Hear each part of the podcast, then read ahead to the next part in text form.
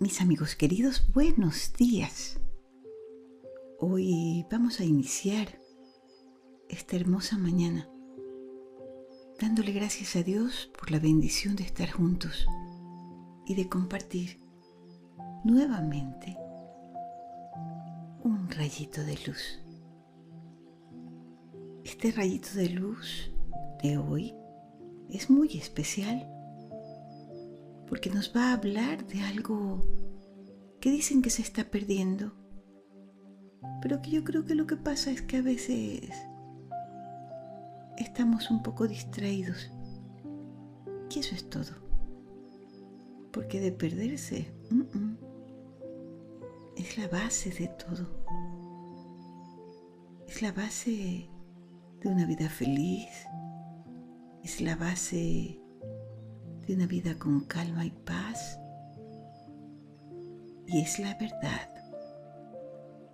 Y recordemos que el amor como pensamiento es verdad.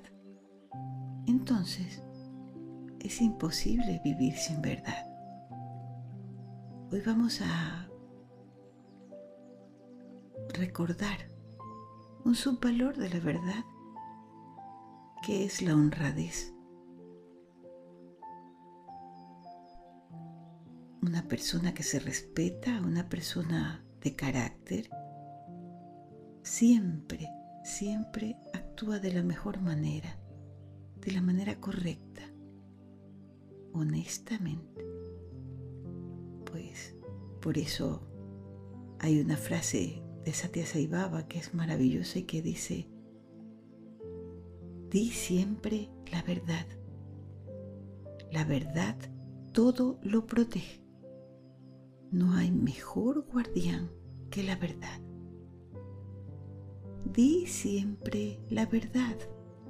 La verdad todo lo protege. No hay mejor guardián que la verdad. ¿Qué piensan ustedes de esto? ¿Qué piensan de esta frase? ¿Les dice algo? ¿Nos enseña algo? Yo creo que mucho se las dejo como el primer regalo que les hace este rayito de luz por el día de hoy. Porque les trae también otro regalo maravilloso. Y es la oportunidad de reflexionar. Cuando actuamos siempre hay alguien que nos está mirando. Cuando pensamos habrá alguien que nos mire. Cuando sentimos ¿Hay alguien que está observando? No, nadie. No hay nadie, estoy solo. Mm, ¿Estaremos pensando correctamente? ¿O siempre hay alguien que nos ve? ¿Mm? Por ejemplo, cuando hago alguna travesura y alguien me ve, ¿Cómo me siento? ¿Cómo me siento al ser descubierto? Y cuando hago la misma travesura, pero mi mamá no se dio cuenta, mi hermano tampoco, mi papá tampoco, ¿cómo me siento? Hoy traigo una historia, un nuevo regalo, que se llama Alguien ¿La compartimos? Muy bien, dice así. Cuentan que un hombre decidió meterse en un campo de trigo del vecino para tomar un poco y llevárselo para su casa. Y se fue al lugar y pensó, si tomo un poco de trigo del terreno del vecino, y otro poquito del otro vecino y otro poquito del de más allá. Y yo creo que nadie lo notará. Pero junto, un poquito, un poquito, un poquito, seguro que será algo representativo y tendré una buena carga de trigo que la podré llevar al mercado y venderla. Entonces, pensando así, dijo, esta noche, cuando esté bien oscuro, cuando gruesas nubes tapen la luna, voy a ir despacito desde mi casa para cumplir mi plan. Es más, voy a llevar a mi hija para que me avise por si hay alguien mirando. Pero no, no, no voy a llevar la más grande porque seguro que me va a cuestionar. Voy a llevar la más chiquita. Esa no dice nada.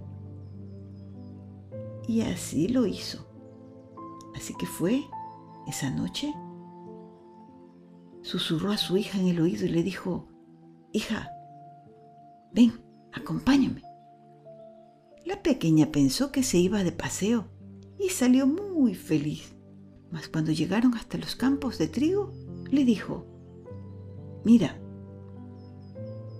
tú tienes que estar alerta. Vamos a jugar el juego de ser guardia. Tú vas a montar guardia. Y si tú ves que alguien me ve, me avisas, pero rapidito, rapidito. Y la niña dijo, ah, es un juego. Qué lindo, yo quiero jugar. Yo te aviso, yo te aviso, papá. Entonces, el hombre se metió en el primer campo de trigo para empezar a cosechar. Y al rato, la niña le gritó, Padre, alguien te ve. El hombre miró en torno, pero no vio a nadie. Así que dijo, ah, hija, no, no molestes, déjame hacer mi trabajo. Así que siguió cortando el trigo, tomó su trigo robado y se fue al siguiente campo, al del otro vecino. Y nuevamente le hizo la misma recomendación a la niña. Pero después de un ratito, la niña volvió a llamarlo y le dijo, Padre, padre, Alguien te ve. El hombre se detuvo, miró alrededor, pero tampoco esta vez vio a nadie. Entonces recogió más trigo y se fue al siguiente campo. Pasó otro ratito y la niña nuevamente. Padre, padre, alguien te ve. Una vez más, el hombre dejó la faena, miró hacia todas partes, pero no había nadie. Así que recogió el trigo y pasó al siguiente campo.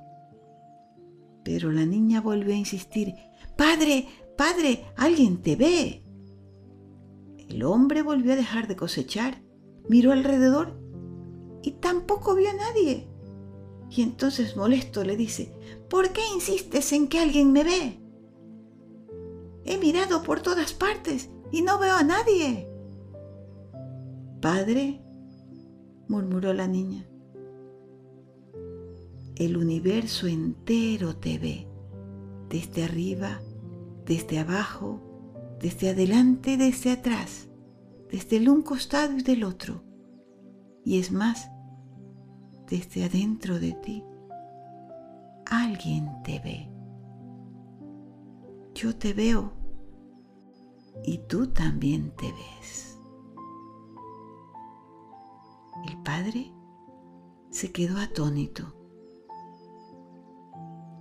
Abrazó a su hija y le pidió perdón. Le dijo, hija, me he equivocado. Si quiero tener algo, debo de trabajarlo y no tomar lo que no me pertenece. Es verdad. Alguien me ve, pero sobre todo, tú me estás mirando. Y acabo de darme cuenta de que tus ojos son los ojos del mismo Dios. Te prometo que a partir de hoy decido ser un mejor hombre. Y no volveré a hacer ni volveré a exponerte a que veas un mal ejemplo. Y así lo hizo. Y a partir de ese día empezó a trabajar y tuvieron una vida mejor, una vida sin sustos, sin sobresaltos y más feliz. ¿Qué les pareció esta historia? ¿Qué les pareció? Ahora que conocen esta historia, si ustedes hacen algo incorrecto y nadie los ve, ¿cómo se sentirían?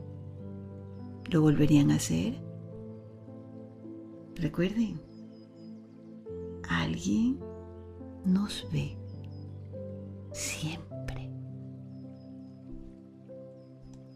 Bueno, yo no me quiero ir sin desearles que este día sea maravilloso, que este día sea una suma de acciones correctas, que en este día ustedes se sientan amados y abrazados por toda la creación, porque Dios mismo hoy nos está abrazando para que sintamos su presencia y sintamos que siempre nos está mirando.